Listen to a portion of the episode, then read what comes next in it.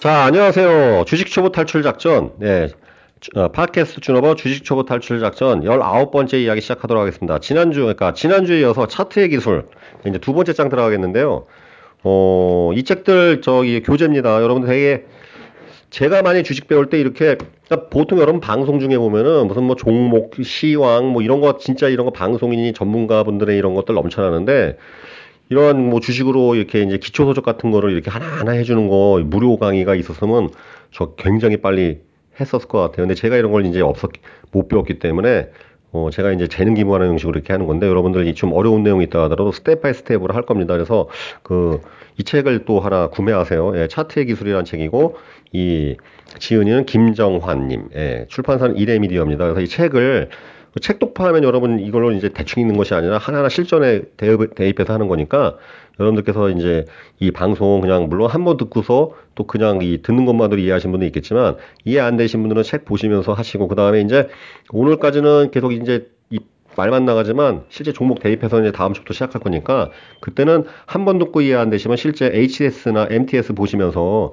종목과 대입해서 보셔야지만이 여러분들이 확실한 실력으로 가져갈 수 있습니다. 이 마크 트웨인이 한 말이죠. 여기도 나오지만 이게 빅쇼트 처음에 나온 말일 거예요. 빅쇼, 영화 빅쇼트에 예, 사람을 망치는 것은 모르는 게 아니라 어설프게 하는 게 망친다. 주식시장에서 어설프게 알, 알면 큰일 납니다. 예, 서술이 길었고요. 아무튼 여러분들 이 무더위에 잘 지내셨습니까? 자, 우리 별장님 어떻게 지내셨어요? 안녕하세요, 별장입니다. 아, 너무 덥네요, 진짜.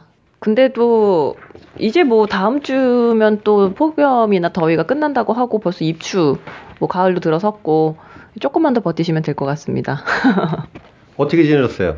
저 그냥 열심히 매일 똑같이 일하면서 지냈죠. 여기 이곳저곳 다니고 상담 다니고 아 좀 지방 출장이 많았던 것 같아요. 지난주에 또 그 저기 부산 특강도 갔다 왔는데 네, 그때 소감이 어떠셨어요? 내용이 너무 많이 어렵더라고요. 그래서 정말 아 정말 주식 초보 탈출 작전에 어 대표로 제가 인사를 드렸지만 앞으로 진짜 해, 가, 해 나가야 할 길이 너무 많다. 그리고 이렇게 많은 분들이 열정을 가지고 정말 마지막에 질문 시간에 너무 많은 분들이 질문해 주셨잖아요. 그거 보고 아 나도 저렇게 열정을 갖고 정말 적극적으로 할 수 있도록 좀 더 많이 열심히 해야겠다는 생각이 들었습니다. 그날도 제가 느낀 게 뭐냐면 많은 분들이 이 종목 어때요? 이 종목 어때요? 하시는데 이 종목 어때 질문 중요하지 않습니다. 그러니까 나도 몰라요. 사실은 그건 대봐야 하는 것이고 결과에 대해서 누구나 해석할 수 있는데 요번에도 삼성전자가 이렇게 150만 원 뚫고서 그야말로 뚫고서 이렇게 160만 원대 도달 누가 알았겠습니까? 예측 절대 못 합니다. 중요한 것은 이 종목 어때가 중요한 게 아니라 이 종목을 내가 분석 어떻게 분석해야 해요? 이번 종목 이 종목을 어떻게 이거를 해야 돼? 스스로 그런 지식이 있으셔야 된다. 종목을 파악하는 어, 할수 있는 안목이 있어야지만 주식에 의미가 있는 것이고 투자에 의미 있는 것이지 수익이나 뭐합니까? 수익 난 이유를 모르는데 그 수익 난 이유를 모르게 하면 남한테 자꾸 의존할 수밖에 없는 것입니다. 그래서 이 초보 초보 탈출 작전이 그것을 여러분들의 그 디딤돌과 버팀목을 만들기 위해서 하는 방송입니다. 자, 오늘은 지난 방송에 이어서 페이지 수 46페이지 예, 파트 2입니다. 차트의 작성과 선. 예, 차트의 작성 작성과 선. 자, 밑에 마크 트웨인의 경우, 마크 트웨인이 옛날 주식 중독자였어요, 미국에서. 음. 아시겠지만 소, 미국의 대표적인 소설가죠. 그래서 톰 소여의 모험, 허클베리 핀, 예, 이런 유명한 그 소설 지은 그 사람이 마크 트웨인인데 이 양반이 그 주식으로 홀랑 자, 재산을 말아먹었다고 합니다. 아무튼 주식에도 엄청난 그 일가견이 있는 사람인데 뭐라고 적혀 있어요? 10월 이달은 주식시장에 뛰어들기에 극히 위험한 달 가운데 하나이다. 주식 투자하기에 위험한 또 다른 달들은 7월, 9월, 4월, 11월, 5월, 3월, 6월, 1월, 12월, 8월과 2월이다. 이게 결국 무슨 뜻이에요? 늘 위험하다고 늘 위험이 숨어 있는 게 주식이다. 네, 그렇죠. 늘. 그래서 주식은 위험 자산입니다. 그래서 제가 이거 하나 이 주식이 위험 자산이라는 것을 무엇을 말씀드리냐면요. 이걸 이걸 이해하시면 되겠어요. 오늘 오늘 낮에 어떤 그 제가 아는 지인께서 이 질문을 하셨어요. 대용금이 뭐냐고 대용금. 예. 네. 대용금이 뭐냐면요. 되게 단순한 게 담보금액 개념인데 자, 여러분이 만약 1억짜리 집을 샀습니다. 1억짜리 집을 샀는데 그럼 은행에서 보통 담보 가치를 몇 프로 잡아줄까요? 대개 한 70% 정도 잡아주겠죠? 7천만 원 정도 잡아줍니다. 그 왜 그럴까요? 왜냐하면 1억짜리 집을 1억을 담보금을 다 잡아버렸다가 그 주, 집이 시세가 하락한다든지 그러면은 그 은행이 손실나게 되잖아요. 그죠? 네. 어. 그러니까 이제 그런 하락분과 하락할 것을 감, 예상하고서 하락에 대한 물론 상승할 수도 있겠지만 하락할 걸 감수하고서 전체 담보금액 대비해서 안전 정도 안전한 수준이라고 생각할 수 있는 70%를 잡는 것인데 대연금이 바로 똑같은 개념입니다. 100만 원짜리 주식을 샀을 때 그것을 그 즉시연금 가치, 즉시연금 가치로 잡는 담보의 개념을 그 대연금이라고 하고 예를 들어서 우량 주식 같은 경우는 대개 100만 원어치 주식이 있다 그러면 대개 70%한 70만 원 정도를 대연금으로 잡습니다. 그래서 그 대연금을 담보로 잡기 때문에 그 담보를 가지고 다시 다른 주식을 살 때 그걸 우리가 미수라고 하는 것이죠. 네, 미수. 이렇게 연결되는 거죠. 자, 대연금을 잡는다는 건 뭐겠어요? 주식이 내가 들고 있는 게 100만 원어치 하더라도 그것을 즉시연금 가치로는 70%밖에 인정 안 한다. 무슨 뜻이냐? 마이너스 30% 정도는 언제든지 할수 있다는 개념이겠죠. 그러니까 주식 자체가 위험 자산이라는 것이죠. 그래서 그 위험 자산을 다스리려면 려 바로 그래서 지식이 필요하고 안목이 필요한 것이죠. 안전 자산이라면 그냥 내가 만기만 기다리면 되지 뭐하러 공부합니까? 그죠? 예. 그러니까 은행 적금을 공부하는 사람은 없어요. 주식엔 그래서 여러분 그 투자 상품에 대한 이 수익률과 예상 손해율을 감안할 수, 그 분석할 수 있는 투자 안목과 경험, 지식 같은 것이 필요한 것이죠. 그죠? 예. 그 옆에 이제 또 마크 트웨인의 또 재미있는 일화가 아무튼 있습니다. 자, 이거 넘어가시고요. 자, 이 48페이지 차트의 종류, 차트의 종류. 응? 여기 이제 재밌는 얘기가 나와 있습니다. 한번 별장님이 한번 또 아리따운 목소리 읽어주시게, 읽어주세요. 점은 왜 보는 것일까? 한마디로 말해 미래욕 때문이다. 인간은 미래를 알고 싶어 하는 특이한 동물이다. 식욕, 색욕, 수면욕을 인간의 3대 욕구라고 한다면 미래욕은 그 다음에 4대 욕구에 포함될 정도로 강력한 욕망이다. 수요가 있으면 공급이 따르기 마련이다. 미래욕을 충족시켜주는 점쟁이는 깊은 뿌리를 가진 직업 중 하나다. 점쟁이란 직업은 기원 3천년경부터 있었다. 구조조정도 없고 명예퇴직도 없는 직업이다. 미래의 상황을 예언한다는 측면에서 보자면 주식 시세를 예측하는 기술 중 하나인 기술적 분석도 점쟁이과에 속한다. 어쩌면 21세기에 가장 세련된 점쟁이가 기술적 분석가가 아닐까. 네, 그렇습니다. 음, 별장님. 네.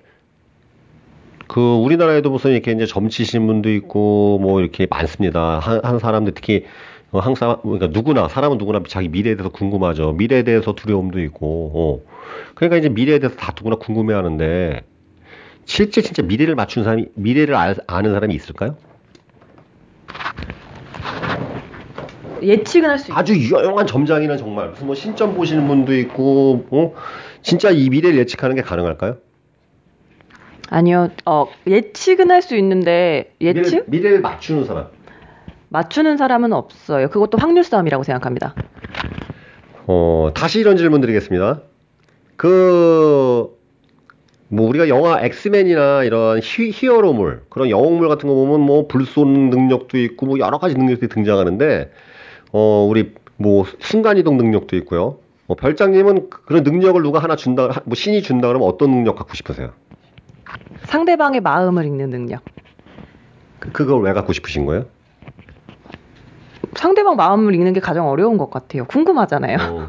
그러니까 이제 이분이 세일즈를 하시니까, 그렇지. 이 사람이 그 상대방 마음을 능력 아는 능력이 있으면 할 사람인지 아닌지 딱 하니까, 그죠? 어, 그것도 굉장히 강한 능력입니다, 그죠? 그 상대방 마음. 그래서 그 엑스맨 같은 경우에는 그 찰스 자비에르 그 엑스 Professor X가 이제 그런 능력 갖고 있는데, 저는 다 필요 없어요, 그냥. 저는 딱 진짜 정확히 6시간 뒤에, 그러니까 6시간도 필요 없다. 3시간 뒤에 미래를 아는 능력만 있어도 충분해요. 음. 3시간 뒤에 아는 능력만 있어도 저는 다 필요 없어요.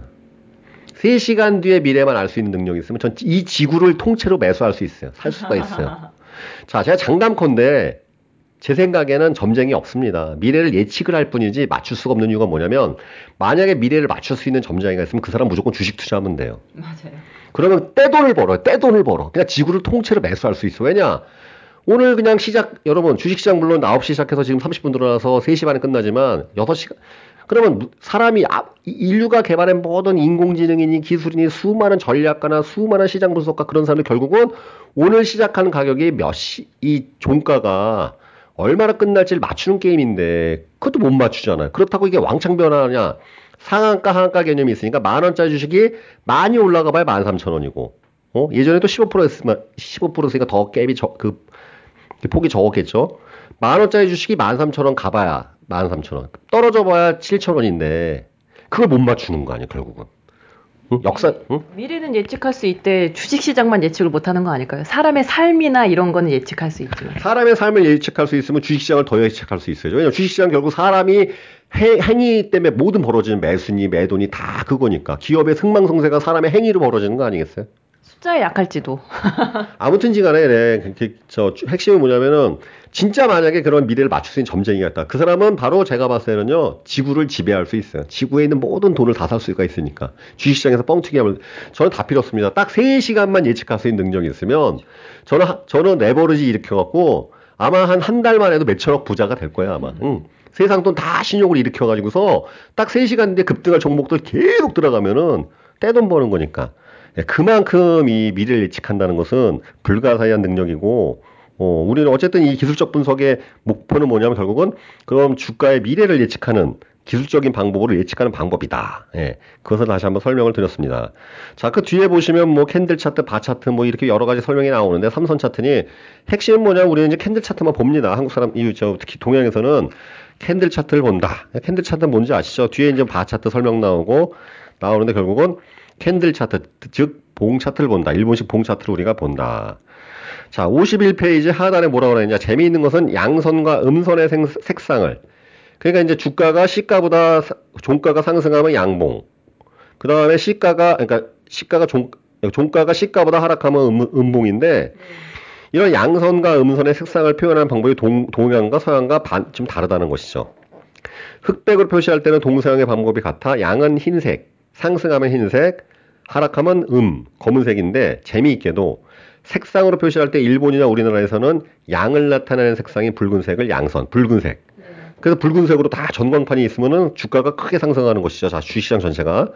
음을 나타내는 푸른색, 푸른색을 음선으로 사용한다. 어, 같은 맥락에서 우리나라에서는 증권시장이 하락, 하락할 때 전광, 전광판이 붉게 물들고 급락할 때는 파랗게 변한다. 그런데 서양에서는 반대, 반대. 그래서 양선은 푸른색, 음선은 붉은색으로 표시한대요. 솔직히 전 본 적은 없습니다. 근데 시장의 관습일 뿐이다. 관습일 뿐이다. 자, 그 다음에 나오는 내용. 어, 무슨 질문하실 거 있어요? 제가 검색을 좀 해봤는데 바차트도 여기에서는 바차트의 색에 관한 내용은 없는데 바차트도 빨간색이면은 시가가 종가보다 높고 이런 식으로 표현이 돼 있던데 여기에서는 그런 내용이 적혀 있지 않더라고요. 바차트와 캔들 차트의 네. 가장 큰 차이는 색으로 선그그 그 나타낼 수 있는 것이다라고 저는 봤거든요. 엄밀히 말해서 바 차트는 그냥 색깔 없어요, 그냥. 음. 예, 그냥 그냥 이거. 네. 나온 건가? 예, 예, 예.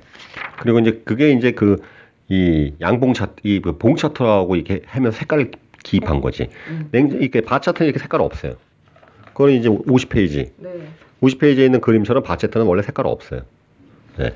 여기 여기 이 그림. 네.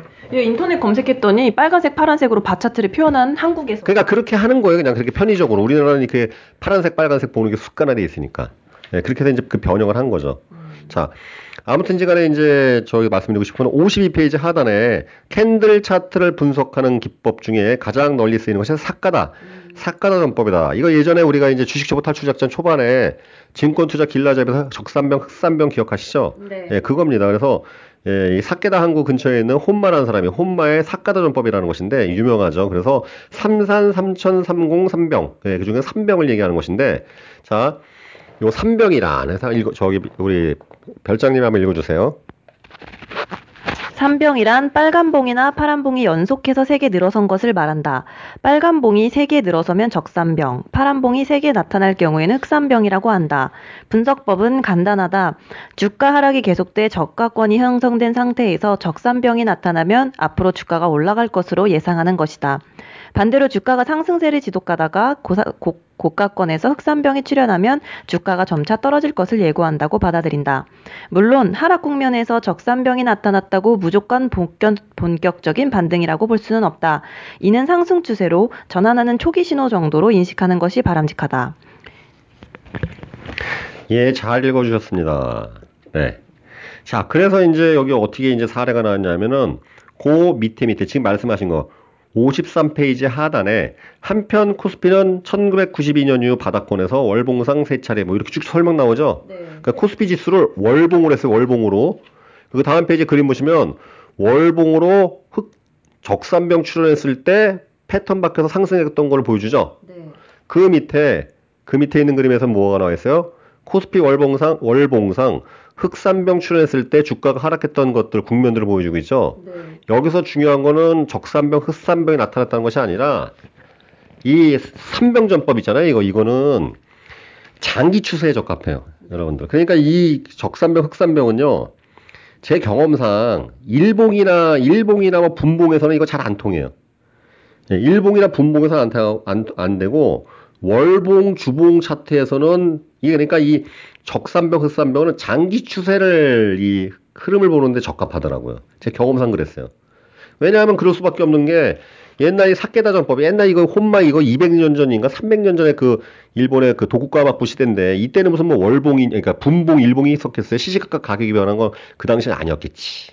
예, 그러니까 그 쌀 가격이 한 달에 얼마 상승하지 이런 것들을 측정해갖고 찾아낸 거라서 그런 것인데 제가 봤을 때 그런 것 같아요. 정확한 이유는 모르겠는데 이 적삼병 흑삼병 기법은 일봉이나 분봉에서는 안 통합니다. 잘 안 돼요. 이게 대비해도 잘 안 맞아. 어. 그러니까 분봉이나 주봉상에서 장기적인 추세 흐름선을 볼 때 그런 뭐 이 추세의 변화를 볼 때 좀 맞더란 말이죠. 그래서 월봉이라는 게 중요한 것입니다. 장기. 그러니까 월봉으로 볼 정도면 월봉 주봉으로 볼 정도면 이 코스피 종목이 주로 맞겠어요? 아니면 코스닥 small cap이나 이렇게 소형주 아니면 뭐 상장한 지 얼마 안 된 종목이나 예측이 이런 거는 안 되겠죠. 그러니까 이 적산병, 흑산병은 좀 이 그 월봉으로 파악할 수 있는 그 이제 상장된 지 한 10년 이상 된 종목들. 예, 10년 정도 이상 된 종목들, 그 다음에 좀 주식이 무거운 종목들이 있어요. 한 2, 30만 원 정도. 시가총액이 좀 이게 상위에 있는 종목들한테 비교적 잘 이렇게 맞는다고 제가 제 경험상 그렇습니다. 꼭 기억하십시오. 이 흑산병, 적산병 전법은 월봉, 그러니까 일봉이나 분봉보다는 주봉이나 월봉, 월봉을 파, 월봉으로 파악하 보는데 파, 이 하는데 유효하다. 그리고 그러한 월봉을 볼 수 있는 종목들, 최소 상장한 지 10년 정도 지난 종목들을 갖고 파악하실 때 많이 좀 이렇게 들어맞는 걸 볼 수가 있겠습니다. 질문이 있습니다. 여기 밑에 코스피 나오면서 마지막에 장기적으로는 전기전자 제조, 운수 창고 보험 등에 투자하는 것이 수익률이 극대화할 수 있는 방법이었다라고 나오잖아요. 네. 근데 보면은 여기 사카다 전법에서도 쌀 거래를 하다가 이걸 발견한 거고 맞아요. 여기 나오는 게 뭐 화학, 뭐 섬유, 의복, 통신, 제조 이게 다 그 말 전에 말씀하신 경기 둔감주 뭐 이런 거 있잖아요. 그런 거랑 조금 연결이 있나 이것도 장기적으로 보는 거고 해서 그런 생각이 좀 들었거든요. 저는 이런 것들이 전체적으로 봤을 때 적산병이나 흑산병 자체가 장기적으로 보고 일봉 분봉보다는 월봉 주봉으로 보고 한다면 좀 이렇게 경기 둔감주라고 해야 되나요? 있잖아요. 경기를 잘 타지 않는. 음, 아주 정확하게 보셨어요. 맞습니다. 그래서 이게 월봉상이란 말이죠. 그러니까 경기 사이클링, 전체적인 이렇게 롱텀의 사이클링을 갖고 보는 건데, 그러니까 이제 월봉상에서 이 저 흑산병이 출현은 뭐겠어요? 앞으로 하락이 되겠구나. 그러니까 경기 둔감주, 경기 방어주 이런 게 투자하는 게 맞겠죠. 그 다음에 이제 이 월봉상에서 어, 응? 흑산병이 적산병이 출현하면 아 앞으로 이제 상승하겠구나. 그러니까 이제 소비주, 경기 민감주 뭐 이런 거 투자하는 게 맞겠죠. 어, 그 증권주 같은 거. 증권주 같은 경우에는 어, 경기가 화랑되면 주식이 이제 화랑세가 되니까 증권주에 드는 게 맞겠죠. 정확히 보셨습니다. 그래서 사실 요거하고 지금 이 적산병, 흑산병하고 여러분들이 그때 제가 우라가, 우라가미 군이호의 그 주식시장 흐름 있는 법이라는 책을 추천드린 적이 있는데 그거하고 같이 읽어서 그 주식시장의 사계절을 어떻게 분, 석하는지 장기적인 어떤 추세 변동이 각 계절별로 어떻게 바뀌는지 같이 파악하시면 여러분들이 아 이게 이 소리였구나 이 연결되실 거예요. 그러니까 혼마의 이 사케다 이 사카다 전법이 그거하고 연결돼요 사실은요. 음. 예, 그 우라가미 군이 우라, 우라가미 군이의 주식시장 흐름 있는 법 그것과 이 보, 주식시장의 봄 여름 가을 겨울 그것과 같이 연결이 되는 내용입니다. 자, 아주 좋은 질문이었어요, 별장님. 아, 네. 예. 예전에 주식 원시인이었는데 지금 이제 드디어 주식 호모 사피엔스까지 진화하는 그런 상황을 여러분들이 보고 계십니다. 그래서 처음에 저 만나서 처음 처음에 시작할 때는 주식 거의 네안데르탈인이었는데 예, 유인원에서 유인원 수준이었는데 지금 드디어 이제 호모 사피엔스에서 한 단계 더 올라가면 호모 사피엔스 사피엔스까지 가서 현생 인류로 진화하는 그러한 이제 시기가 될 거로 생각을 합니다. 자, 열심히 해야 되겠죠. 네. 자, 55페이지 지지선과 저항선 예, 한번 읽어 주시죠. 1만 달러로 3억 달러를 번 월스트리트의 증권왕 제럴드 로브의 투자 기법은 우리나라에서도 큰 성공을 거둘 수 있는 매력적인 투자법이다. 그는 주가 움직임이 활발한 대형 블루칩 중에서 저항선을 돌파하는 주식을 매입하였다. 이후 주가가 예측과 반대로 움직이면 즉시 매도하였고 예측대로 움직일 때에만 계속 보유하였다. 그는 잘 아는 소수 종목만을 집중적으로 연구했으며 현금 보유 기간이 주식 보유 기간보다 길도록 하였다. 또한 투자 원금 대비 100% 수익을 올리면 즉시 이익금을 따, 따로 떼내어 위험을 분산시키는 방법으로 큰 돈을 벌었다. 계속 읽어주세요. 제럴드 로브는 저항선을 오랫동안 돌파하지 못하던 주식이 저항선을 강력히 돌파하는 것을 가장 중요한 매수 포인트로 삼았다. 아울러 자기가 설정한 지지선을 주가가 하향 이탈하면 필사적인 매도로 대응하여 손절매와 매도의 달인으로 불렸다. 차트에 선을 그려서 시장의 움직임을 분석하려는 시도는 가장 고전적이면서도 지금도 기술적 분석가들이 기본적으로 사용하고 있는 유효한 분석 기법이다. 예, 이 부분 지금 55페이지에 있는 이 내용은요, 여러분들 100번 읽으시고 암기하세요. 예, 진짜 이거는 별 5개짜리 부분입니다. 정말 중요한 부분이에요, 여러분들. 자, 여기서 제일 제가 몇 가지 찍어 드릴게요. 그는 주가 움직임이 활발한 대형 블루칩. 그죠? 예, 대형 블루칩 중에서 저항선을 돌파하는. 저항선, 지지선 개념으로 주식은요, 그러니까 이게 대형주에 잘 맞아요. 그러니까 소형주, 잡주 이런 거는 얘가 잘 안 맞아요. 저항선, 지지선이. 그래서 저항선, 지지선 갖고 이렇게 매매하는 것, 이평선 갖고 하고 그런 것은 좀 이렇게 큰 주식 갖고 좀 이렇게 어, 변동성이 변동성이 예측 범위 내에 있는 것도 해야지 코스닥 small cap이나 아니면 잡주나 테마주 이런 거 갖고는요 이게 안 통해요. 어 그러니까 이제 큰 주식 그리고 코스피 상위 200개 종목 이런 것들에 여러분들이 이게 지금 많이 적용 적응이 됩니다. 이게 그래서 중요한 거고요. 그 다음에 자 보세요. 뭐라 뭐라 하냐? 그는 잘 아는 소수 종목, 잘 아는 소수 종목에 집중적으로 연구했다. 그죠? 잘 아는, 잘 알아야 돼요. 종목을 많이 하는 게 중요한 게 아니죠. 소수 종목이라도 잘 알아야 된단 말이죠. 그 기업의 어떤 가, 비즈니스 모델, 현재 뭐 재무 상태랄지 그런 것들은 기본적으로 알고 뿐만 아니라 그동안의 패턴의 변화랄지 이 회사의 흥망성쇠, 지금 이 회사가 봄, 여름, 가을, 겨울인지 산업의 앞, 이런 거 다 집중적으로 연구했으며 그 다음에 더 중요한 대목이 있어요. 진짜 여기 있는 단어 하나하나가 진짜 이거 귀중한 내용인데 현금 보유 기간이 주식 보유 기간보다 길었대요. 응? 현금 보유 기간이 주식 1년 내내 주식 사 들고 있는 것이 아니라 목표 수익 딱 달성하면 팔고 나와서 또 대기하고 어, 현금 보유 기간이 주식 보유 기간보다 길었다. 이 말이 쉬운데 쉬운 게 아닙니다. 주식 투자 특히 하시는 분들 아시죠 이게 항상 주식을 사, 이 주식의 중독의 초기 단계는 뭐냐면요. 항상 주식을 안 사면 마음이 불안해. 내가 큰 돈 잃고 있는 것 같고, 어, 자꾸 이제 차익 실현하고 계좌에서 빠져나와도 못 참아요. 저도 사실 그런 경우가 많았죠. 못 참아. 사고 싶은 주식이 너무 많아. 다시 또 들어가 수익 한번 봤으면 또 지금 또 더 큰 수익이 기다리는 것처럼 참아야 되는데 수익 나고 난 다음에는요 수익 본 기간만큼 참는 게 원칙입니다. 이거 무슨 뜻이냐면 별장님 예를 들어서 어, 내가 1년 동안, 예를 들어서 1년 동안 정말 열심히 연애해갖고 사랑했던 여자하고 헤어졌어요. 어. 그러면은 혼자서 생각을 다듬는 시간이 얼마나 필요할 것 같아요? 1년 동안 만났으면은 반년은 걸리지 않을까요? 1년 동안 참으래요. 사귀는데 걸린 시간이 1년이면 그걸 다 감정을 추스리고 완전히 했는데도 똑같은 시간이 걸려요. 올라간 만큼 또 똑같은 기간이에요. 잔인하다. 아니 근데 원래 그러, 그래야지 많이 그래야지 많이 또 더 나은 인연을 만나지 그 마음이 추스러지지 않은 상태에서 누굴 또 만나면 문제가 생기더라는 것이죠. 이 연애학에 나오는 얘기예요. 연애 무슨 뭐 그, 그런 전문가들이 하는 얘기예요. 똑같은 게 뭐냐면 내가 어느 특정 주식을 갖고 수익 나는데 이래서 3개월 렸다 그러면 3개월 쉬셔야 돼. 어. 예, 똑같은 똑같은 이치에 똑같은 이치. 예, 똑같은 이치. 다시 현금 보유 기간이 주식 보유 기간보다 길도록 하다. 예. 그 다음에 또 뭐, 뭐라고 나와 있어요? 투자 원금 대비 100% 수익을 올리면 즉시 입금을 딴다. 따블 나면 바로 뺐다. 예. 음. 응? 투자 원금 대비 100%.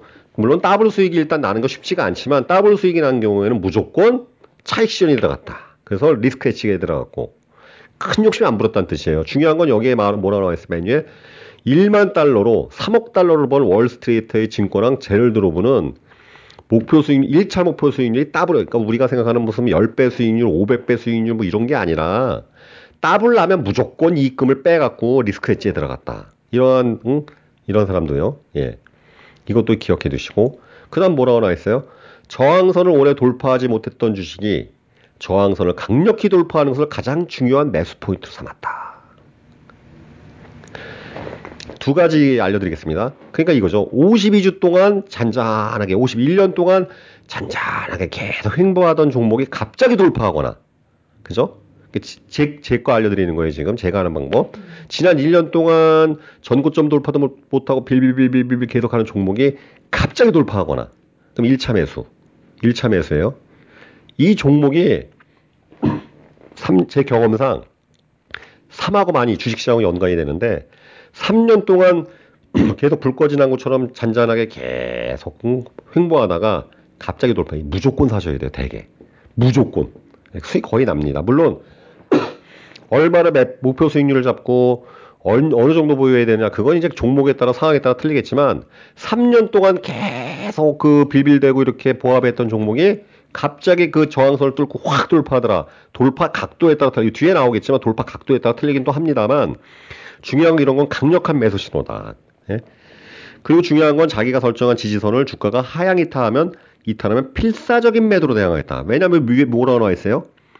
그 위에 위에서 네 번째 줄이죠. 주가가 예측과 반대로 움직이면 즉시 매도하였고 예측대로 움직일 때만 자 무슨 뜻이냐?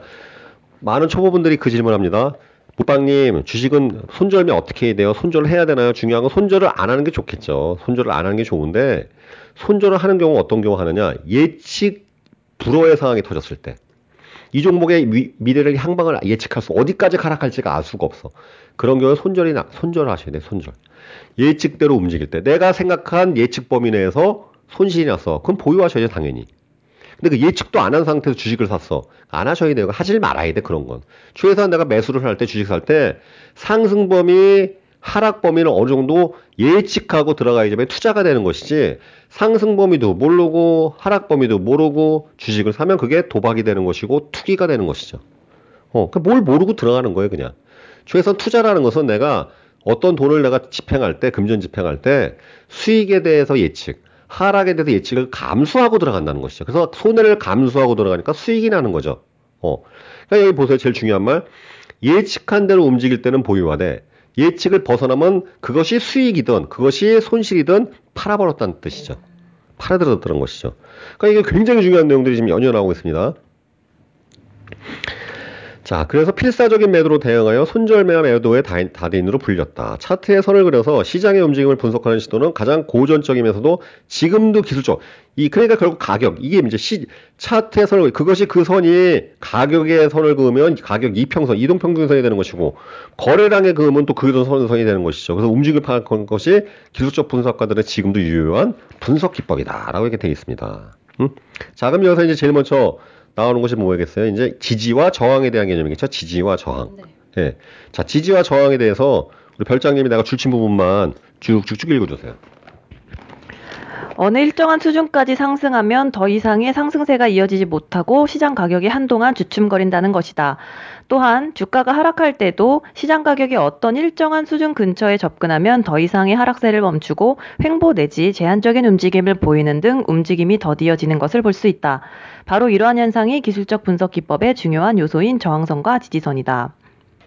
네, 그 밑에도요. 네, 수요 공급의 원칙이 그대로 반영된 결과다. 가격이 하락했을 때 하락이 제한적인 이유는 싼 가격이 매수 세력의 수요를 유발시키고 반대로 매도 세력의 공급은 줄어들기 때문이다. 비싼 가격이 매도 세력을 부추겨 공급을 유발시키고 반대로 매수 세력은 비싼 가격으로 매입하기를 주저하기 때문이다. 주식 시장은 유난히 심리적 요인이 강하다. 여기까지, 여기까지. 자, 이게 그러니까 수요 공급, 수요와 공급의 법칙이 어떻게 바뀌느냐, 바로 지지와 저항으로 설명한 건데, 저항은 뭐겠어요? 저, 저, 그러니까 상승을 저항하는, 사, 상승을 저항한다는 것이죠. 상승을 더 이상 상승 못하게 저항하는 건데, 주식이 상승하는 것은 뭐겠어요? 팔려는 사람이 많은 거예요? 사려는 사람이 많은 거예요? 사려는 사람. 사려는 사람이 많으면 주식은 계속 상승합니다. 그런데 어느 순간에 주가가 너무 올라가면은 사려는 사람보다는 야 이거 너무 너무 올라갔네. 아유 이제 시세 차 이제 시세 차익 좀 봐야 되겠어. 더 이상 못 올라갈 것 같아. 어느 순간이 되면은 그 어? 매도 세력이 많아지겠죠. 매도 세력이 많으면 주가가 무조건 하락합니다. 그죠? 네. 네. 그런데 이제 그러한 그 가격대, 이 주가가 항상 어느 가격대만 되면은 더 이상 뚫지 못하고 매도 세력이 많아져 갖고 계속 하락해. 그게 바로 이제 저항선이 되는 거예요. 네. 이게 저항선이란 말이죠. 저항선. 어, 그래서 어, 상승할 때 가격이 어느 정도 수준만 가면은 그걸 극복을 못하고 빠져.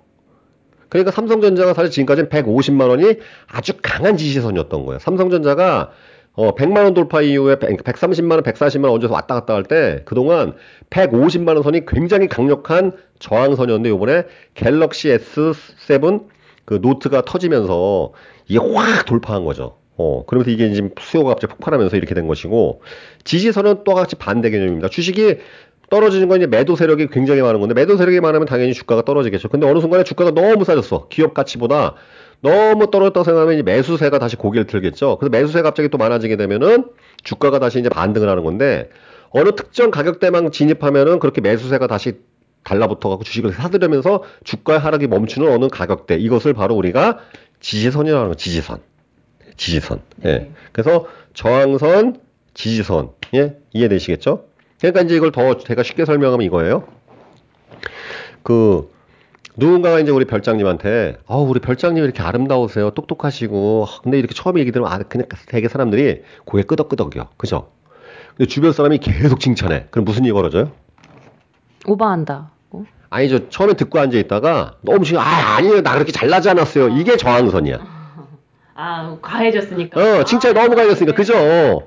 그러니까 이제 처음에 그냥 칭찬, 아, 우리 별, 별장님은 이렇게 우아하시고 아름다우시고 처음엔 뭐 들어줄만 하거든. 그래, 나도 그렇게 생각을 했어. 근데 지나쳐. 그럼 무슨 일이 벌어져? 아, 저는 그 정도는 아니고요. 이게 저항선이야. 이러한 것을 이건 심리적 저항이고 이게 심리적 저항이죠. 이것이 주가에서의 어떠한 가격대에 형성된 그게 저항선인 거예요. 반대로 자 누군가가 별장님 흠을 잡아요. 별장님 왜 이렇게 좀 책 좀 제대로 읽고요. 아예 발음이 왜 이 모양이에요? 처음엔 그래 내가 그럴 수도 있으니까 예 아예 좀 잘할게요. 뭐 열심히 하겠습니다. 근데 너무 해는 거야. 너 씨, 무슨 사람한테 개벌레 취급하고 막 이래. 그럼 무슨 일 벌어져요? 그만 좀 하세요. 어막 막, 뒤- 그만 좀 하는 놈이 이제 본인이랑 아니 그건요. 이러면 설명이 들어가면서 반항한단 말이에요 반항. 막 이렇게, 저항하죠? 이게 막 들이 이게 지지선이에요 이게. 어 그러니까 처음에 아좀좀 똑똑하게 행동해. 아 사람이 이래야 되겠어? 그럼 아 예, 알겠습니다. 주의하겠습니다. 너무 심하면 아니 내가 얼마나 그렇게 잘못했다는 걸 왜 그러신 거예요 도대체 왜? 이게 이게 바로 이제 지지선. 네. 잘 이해되시죠? 저항과 지지. 네, 그걸 의미하는 거예요, 그게. 자, 그 다음에 56페이지 마지막 제 줄에 아, 진짜 이거 또 줄 정말 발발발발 쳐야 되는 내용이 나와 있습니다. 읽어주시죠. 네.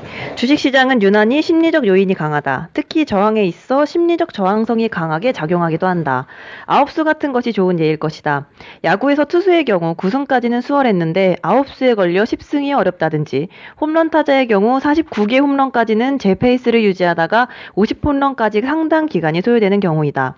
증시에서도 이와 같은 앞자리가 바뀌는 것이 상당한 징크스 내지 심리적 부담으로 작용한다. 지수가 단위를 바꾸는 것은 쉬운 일이 아니다. 세 자릿수에서 네 자릿수로 올마가, 올마가는 초입에 있는 지수 1000포인트는 특히 그랬다. 대표적인 게 우리에서 마트나 이런 데 가보면 왜 물건을 2,999원에 팔겠어요? 어. 원처럼 보이죠. 예, 그러니까 이거 똑같은 개념이에요. 그러니까 뭐 물건 보면은 그냥 100만 원에 해도 되는데 딱 98만 9천 원 뭐. 어. 29,800원. 예, 예, 그런 거예요. 그런 개념입니다. 주식시장이 이게 되게 심합니다. 그래서 대표적인 게, 천 원짜리 종목이 2천 원 가는데 저항이 꼭 생겨요. 8천 원, 9천 원 사이에서. 아, 그러니까, 그러니까 천, 그러니까 다시 제가 잘못했습니다. 천 원짜리 종목이 2천 원 갈 때 항상 어디서 멈추느냐? 1,900원, 1,850원, 1,950원에서 멈춰요. 멈칫멈칫해요. 음. 시원하게 2,000원 뚫으면 다시 한번 랠리가 시작돼. 보통 거기서 멈칫멈칫하다 2,000원 팍 뚫으면은 거기서 2,100원까지도 쭉 가버려요. 이게. 예. 이게 이러한 숫자. 또 대표적으로 예를 들어서 어, 3,000원짜리 종목이 5,000원 뚫으려고 할 때. 어, 막 계속 급등하다가 또 9,000원짜리 종목이 만원짜리 갈 때. 또 이 8만원, 9만원짜리 종목이 10만원 갈 때. 대표적인 게 뭐냐면 셀트리온 같은 경우도 셀트리온 우리 코스닥 대장주죠, 거기. 그게 이제 10만원 돌파하는데 꽤 오래 걸렸어요. 그, 그, 그, 그 응? 저항선을 극복하는데. 이런 사례가 많다는 것이죠. 이 단위 수가 바뀌는 게 굉장히 중요한 상징입니다. 그래서 이게 이제 그런 시시각각 맨날 그렇게 등장하는데 가격이 상징성이 있단 말이에요. 상징성. 특정 가격. 그러니까 여러분들 그것도 이게 있어요. 무슨 뭐가 있냐면은 어떤 상장기업 CEO들이 목표할 때 어떻게 했냐면 이렇게 해요. 항상. 상장기업 CEO들이 직원들한테 여러분 우리 회사 전체 주가가 만 원입니다. 우리 내년까지 2만 원 갑시다. 이렇게 얘기해야지. 자, 우리 현재 회사 주가가 만 원인데 우리 전- 전사원 열심히 해서 연말해서 1,900원 갑시다. 그러니까 19, 19,000원 갑시다. 이렇게 얘기 안 하거든. 그죠? 네. 예, 우리 만 원이면 2만 원 갑시다. 또는 우리가 만 원이면 한번 3만 원 가봅시다. 우리 주가가. 3만 원 갑시다 얘기지 2만 9,800원 갑시다라는 사람 없단 말이지. 그러니까 그 3만 원이 저항선 돼 버리는 거예요. 이런 것들 때문에. 왜냐면 우리가 상, 항상 목표로 하는 것들은요, 막판 항상 똥줄 타게 만드는 그런 것들이 다 특징이 있어갖고, 꼭 그런 걸 유발시키죠. 이게 심리적인 것들인데 이게 사실은 어떠한 현상의 팩트, 실제 벌어진 팩트보다는 사람들의 심리적인 요인이라는 것이죠. 그래서 그 목표 가격이 도달하게 되면 뭔가 사람이 불안 요소가 오게 되고 야 이게 진짜 될까? 어, 이런 것들 때문에 이런 일이 벌어지는 것 같습니다. 제 생각은 그렇습니다. 예, 그러니까 이제 우리나라 같은 경우에 종합주가지수 지금 아주 종합주가지수상에서 아주 강력한 지난 5년 동안 뚫지 못했던 아주 강력한 저항선이 얼마겠습니까? 바로 2100선인 거예요. 2100 그러니까 종합 주가 지수가 2050만 돌파하면 헤매는 이유가 횡보하고 하는 이유가 뭐겠어요? 지난 5년 동안 계속 그랬죠, 거의. 어, 2050만 돌파하면 고점이라고 생각하니까 펀드들도 환매가 들어오고 기관들도 매, 차, 차익 실현하고 투신권도 팔아잡힌단 말이죠. 기, 그리고 개미들도 들어오길 주저한단 말이지. 왜냐? 지난 5년 동안 여기를 극복한 적이 없으니까 어, 그 2100 한번 돌, 시원하게 돌파하면은 아마 2150이나 2200까지 한번 갈 수 있는 동력이 생기는데 2050만 돌파하면 지금도 이제 2050 돌파했는데 이게 2100 갈려면 뭐가 있어야 되겠어요? 삼성전자 랠리 말고 다른 랠리, 뭐 현대차가 터진다든지 아니면 뭐가 터진다든지 2차 랠리를 터트릴 모멘텀이 있어야 되는데 아니면 한국은행이 뭐 금리를 다시 한번 인하시킨다든가 아니면 뭐 미국 연준에서 뭘 해준다든지 그런 호재가 터지지 않는 한 또 2050이 저항선이 돼서 또 2100이 저항선이 돼서 멈추는 것입니다. 이런 것들이 바로 저항선이라는 개념의 대표적인 개념이라 할 수 있겠죠.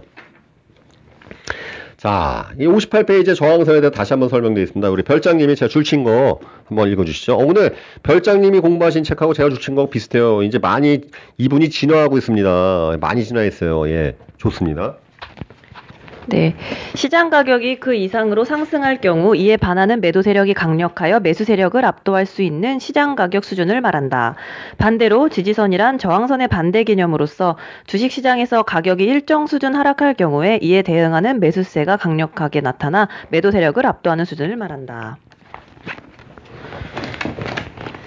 예, 여기까지. 네. 그러니까 이제 뭐 여기 저항선, 지지선 아까 지금까지 말씀드린 거 이제 다시 설명드린 것이죠. 어, 그 다음에 이제 여기서 아까 앞에 부분이 약간 말씀 다시 한번 자세히 나와 59페이지에 뭐라고 나와 있습니까? 59페이지 세제 줄에 직전에 나타난 최고점은 저항선이 되는 경우가 많다. 그쵸? 예, 전고점 돌판이 맨날 주식시장에서 나온 뉴스에 전고점 돌판이 전저점 뭐 돌판이 이게 그거예요.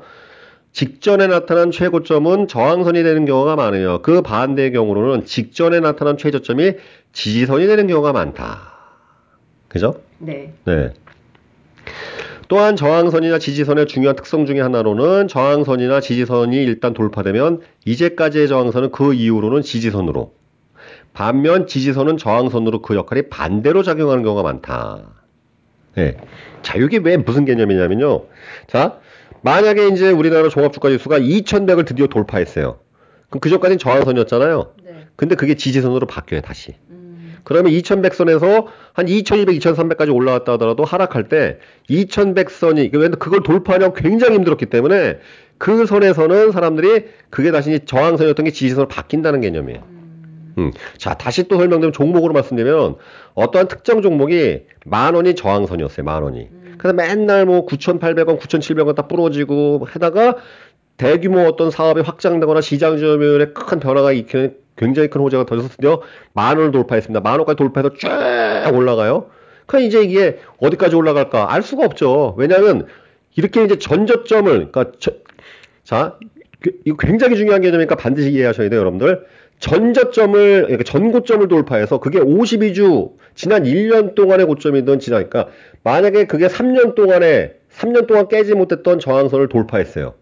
그럼 지난 3년 동안 있었던 어떤 호재보다 가장 강력한 호재가 터진 거 아니에요? 그 개념이? 네. 어, 다시 지난 3년 동안 깨지 못했던 가격이 만 원이었는데 왜 못 깼느냐? 그 만 원이란 가격대를 깰 만한 그런 호재가 없었던 뜻인데 이번에는 그 만 원을 깼다는 뜻이에요. 아니에요.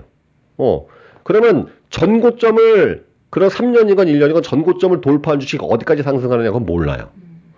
몰라. 왜냐 없으니까 지금 저항선이 없으니까. 기존에 있던 저항선을 뚫었죠. 그러니까 앞으로 저, 지금 위에 정황선이 없는 거야. 처음 가본 신세계 경지라고, 신세계 경지. 그러니까 이런 경우에는 어디까지 갈지를 알 수가 없어요. 어, 적당히 먹고 나오는 수밖에 없다고. 그러니까 여기서 가장 대표적인 게 뭐냐면은, 대표적으로 벌어지는 사건은 실제 여러분 상황을 말씀드리겠습니다. 어떤 주식을 내가 한 2, 3년 보유했어요. 2, 3년 보유했는데, 이 주식이 드디어 한 번은 그 시세가 대형으로 분출해가고 빡 터졌어. 근데 이게 전 고점을 지금까지 역사상 이루어버리지 못했던 고점을 돌파하니까 주식이 쭉 올라간다. 그러니까 사람이 그 불안해져. 저항선이 어딘지 모르니까 얼마에 팔줄 모르는 거 아니야. 수익이 생각보다 세게 났어.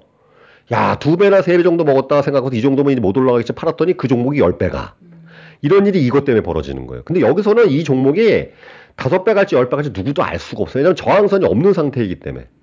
그 주식이 나중에 만 원이라는 가격을 돌파하고서 나는 솔직히 2만 원 정도 더블 정도 먹고 난 다음에 나왔는데 이게 5만 원짜리 값버렸어.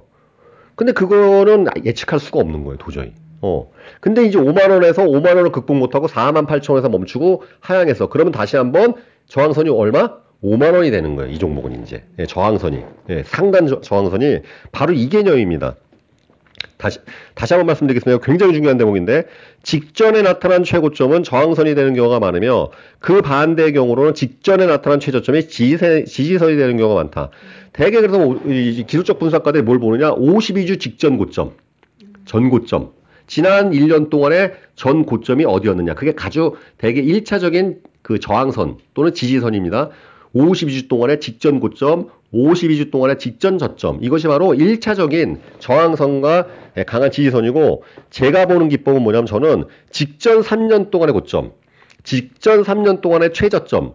이것을 저는 2차적인 저항선과 지지선으로 봅니다. 그래서 저는 사실 그래서 이 기술적 매매 갖고 이게 저항선 지지선 갖고 매매할 때 어, 지, 직전 3년 동안의 그러한 그 고점을 도파한 종목 각도에 따라 물론 틀리긴 하겠지만 그 각, 분, 시세가 분출하는 각도가 있습니다.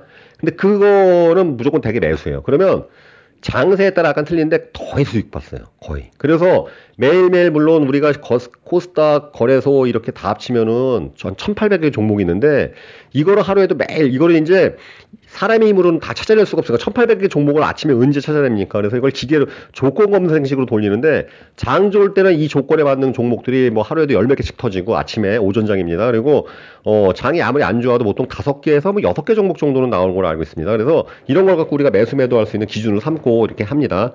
예, 실전 사례 제가 말씀드렸어요.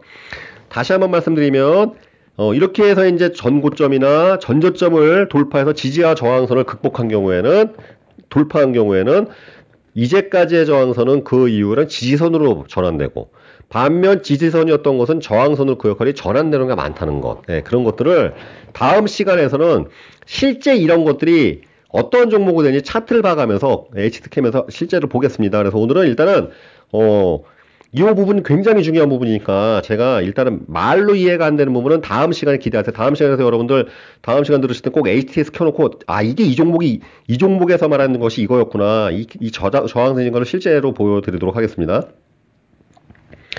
자, 그래서 이제 여기서 첫째, 둘째 나와 있죠. 첫째, 현재 가격 움직임이 최소 어디까지 진행될 수 있는지. 자, 이 저항선, 지지선이 기술적 분석에서 갖는 중요한 이유는, 자, 저항선, 지지선이 기술적 분석을 갖는 중요한 이유는 무엇이냐? 바로 현재 가격 움직임이 최소 어디까지 진행할 수 있는지 알아내더라. 알아낼 수 있다. 예측할 수 있다 이거죠. 어, 현재 일, 지금까지 어떤 특정 종목이 저항선을 계속 1만 원이라는 저항선을 극복을 못했어요. 근데 이 종목이 8천 원, 7천 원까지 빠졌다가 다시 한번 랠리가 돼. 그러면 생각이 아 그래도 한 9천 원까지는 할 수 있겠구나. 어. 근데 9천 원까 9천 원 1만 원 돌파하려면은 또 어떤 모멘텀이 있어야 되겠다. 뭐 이런 우리가 예측을 예상이나 예측을 할 수 있는 것이죠. 그래서 최소 어디까지 진행될 수 있는지 알아내는데 저항선, 지지선 활용할 수가 있고 가격 움직임이 지지선에서의 지지나 저항선 돌파에 실패하였다면 이는 기존 추세가 바뀌어가고 있다는 중요한 신호로 매수, 매도 신호로 파악할 수 있다. 그 뜻입니다. 다시 가격 움직임이 지지선에서의 지지나 저항선 돌파에 실패하였다면 바로 이것은 기존의 추세, 지금까지 상승 추세가 아 이게 또 멈추는구나. 지금까지 잘 나갔던 말이 다시 한번 저항선 극복 못하고 뭔가 멈칫거려. 그러면 아, 다시 또좀 하락했구나. 그러면 이제 이 정도 먹고 나와야 되겠다. 매도 사인이 될 수 있는 것이고 반대로 쭉 하락하다가 또 예전 전저점을 하향 돌파하는 게 아니라 거기서 또 멈칫멈칫거려. 아, 이제 이 주식이 거의 바닥으로 빠질 때 바닥을 다지고 있으니까 바닥으로 빠질 만큼 빠졌으니까 이제 좀 슬슬 매수를 좀 시작해야 되겠구나. 이런 매수 신호로 우리가 이렇게 이해할 수가 있겠습니다. 음. 그래서 이제 저항선이나 지지선은 최고에 나, 최근에 나타난 것일수록 그 중요성이 커진다. 이렇게 나와 있겠죠. 자, 우리 61페이지에, 자, 61페이지, 네, 죄송합니다. 아, 이 주식초보 탈출 코너 이 목이 쉴 정도로 열심히 하고 있습니다. 여러분들 많이 응원해 주시고 게시판에도 좀 댓글 좀 달아 주세요. 주식초보 코너 이거 열심히 저 고맙다 이렇게 왜냐면 그래야지 힘나죠 지금 제가 지금 한 30분 떠들고 있는데 목이 다 새고 있네요 아무튼 그 61페이지부터 피보나치 수열 나오는데 머리 터지죠 머리 터지는 거 굉장히 쉽게 제가 말씀드릴 텐데 예, 피보나치 피보나치 피보입니다 이 피보나치 처음에 진입하면서 기술적 분석 공부하시다 피보나치 만나면서 헤매시고 난 다음에 에이 난 모르겠어 하신 분 아는데 이것도 아주 속 시원해 원래 사실 오늘 시간 되면은 피보나치까지 쭉 해드리고 난 다음에 하려고 하는데 오늘 여기 정도로 멈추도록 하겠습니다 너무 많은 건 머리가 터지니까 어, 그리고 재밌게 나와있죠. 주식 투자 결혼의 공통점은 무엇인가? 별장님, 예, 읽어주세요. 주식 투자와 결혼의 공통점은 무엇일까? 해도 후회하고 안 해도 후회하며 일단 희망찬 기대를 가지고 시작한다는 것이다. 하지만 그 결과를 누구도 예측할 수 없다. 또한 술자리에서 가장 많이 등장하는 화제거리가 된다. 겉모습으로 항상 사람을 속게 하는 속성이 있으며 결혼은 우량아를, 주식 투자는 우량주를 원한다. 그리고 큰 이익을 얻었으면 10개월간 쳐다보지 않으며 둘 다 증자를 한다는 것이다. 하지만 종목을 고르고 나면 그때부터 단점이 보이기 시작한다. 마지막으로는 자기는 이미 하고서 남들에게는 절대로 하지 말라고 말린다는 것이다. 참으로 아이, 아이러니한 이야기가 아닐 수 없다. 네, 결혼과 이, 이 주식을 잘 이렇게 잘 이렇게 패러디해서 잘 설명을 했습니다. 그렇죠? 공통점 많습니다. 예, 주식 투자도 근데 해, 하고 후회할 일 없어요. 여러분 우리가 열심히 하고 그러면 되는 거니까 또 하고 후회 안 할 이유로 우리가 이제 공부하기 위해서 이런 코너를 만든 건데 아무튼 이 시간을 마무리하겠습니다. 왜냐면 피보나치를 하기 전에 이 저항선 지지선을 실제 사례를 대입해 갖고 여러분 보셔야지만 이 다음 단계 지금 이 기술적 분석 굉장히 중요한 부분이기 때문에 step by step 또박또박 여러분들이 하나하나 정말 이해하실 수 있도록 실전에 접목해서 그러니까 한 방송 들을 때마다 여러분의 내공이 한 단계씩 하는 것을 목표로 하고 있기 때문에 그래서 실, 다음 시간에는 여러분들이 이 지지와 저항, 그 다음에 흑산병, 적산병을 월봉 추세로 대입하는 것들 오늘 방송했던 내용을 다시 복습하는 개념은 다음 주에는 실제 종목을 가지고서 또 설명드리도록 하겠습니다. 그 다음에 그거 완벽하게 이해하고 난 다음에 피보나치 수열 중에서 이 피보나치 수열도 재밌는 거예요. 이게 이게 수학과 이제 제가 물론 고등학교 때 대학교 때 수학 굉장히 싫어했던 사람인데 이 피보나치 수열 이것이 이게 주식시장에서 갖는 의미가 굉장한 의미가 있습니다. 그래서 개인으로 계속 넘어가는데 이 부분은 우리가 천천히 일단 지지 저항에 대해서 완벽한 이해를 맞추고 난 다음에 하도록 하겠습니다. 자, 오늘 우리 별장님 그 책을 읽어보셨을 땐 분명 어려웠, 어려우셨을 텐데 얘기를 들으니까 좀 어떠셨어요? 아, 일단 몰빵님께서 너무 재밌게 알기 쉽게 설명을 해주셔서 웃으면서 정말 들었던 것 같아요. 그리고 저도 하나 생각이 났는데 자꾸 여기서 아홉 수, 구, 19,800원 이런 거 나왔잖아요. 여자분들이 조금 많이 공감하실 텐데 우리 다이어트 하실 때 여자들의 꿈의 몸무게가 몇 킬로인지 아세요? 49요? 맞아요. 48kg나 49kg거든요. 다이어트를 하면 막 제가 만약에 56kg면 53, 52까지는 가는데 49로 가는 게 그 이 한 자릿수 바뀌는 게 미친 듯이 어렵거든요. 근데 49를 가면 48, 47까지 또 가요. 이게 60도 똑같아요. 70kg에서 60kg 뺄 때 이 한 자릿수 하는 게 엄청나게 힘들거든요. 그래서 오늘 느끼면 들으면서 느낀 거는 다이어트도 50에서 49가 가기 힘들지만 인내를 가지고 하면 몇분 몸매를 얻을 수 있듯이 주식도 우리 인내를 해서 주식 고수가 되어서 성공한 투자를 할 수 있도록 생각이 들었습니다. 야, 별장님 진짜 내가 아주 그냥 지금 홍구정만 내고 막 무시했는데, 어, 굉장히 멋있는 말 했습니다. 맞습니다. 물은 100도가 돼야 끓겠죠? 예, 그러니까 이제 이 지지 저항의 개념이 똑같은 겁니다, 여러분들. 그래서 포기하지 마시고 항상 9일 때 우리가 포기하기 쉬운데 10의 노력을 채워야 돼. 10에 도달해야 되는데 10에 10을 채우려면 10의 노력을 채워야 된다는 뜻이죠. 어. 그래서 오늘 굉장히 멋있게 마무리했어. 어, 제가 할 말이 없을 정도로 했는데 오늘 굉장히 마무리 잘해 주셨습니다. 그래서 자, 아무튼 우리 이제 오늘 이 시간에 지지 저항에 대해서 살펴봤습니다. 다음 시간에는 이 지지와 저항, 그다음 월봉이랄지 이런 것들을 실제 종목과 대입해갖고 실전으로 또 알아보도록 하겠습니다. 예, 주식 초보 탈출 작전 제 그 우리 열아홉 번째 얘기 마치도록 하겠습니다. 여러분들 무더위에 건강 유의하시고 다음에 또 이 시간에 또 재미 또 우리 기쁜 마음으로 또 다시 만나 뵙기를 약속드립니다. 감사합니다. 감사합니다.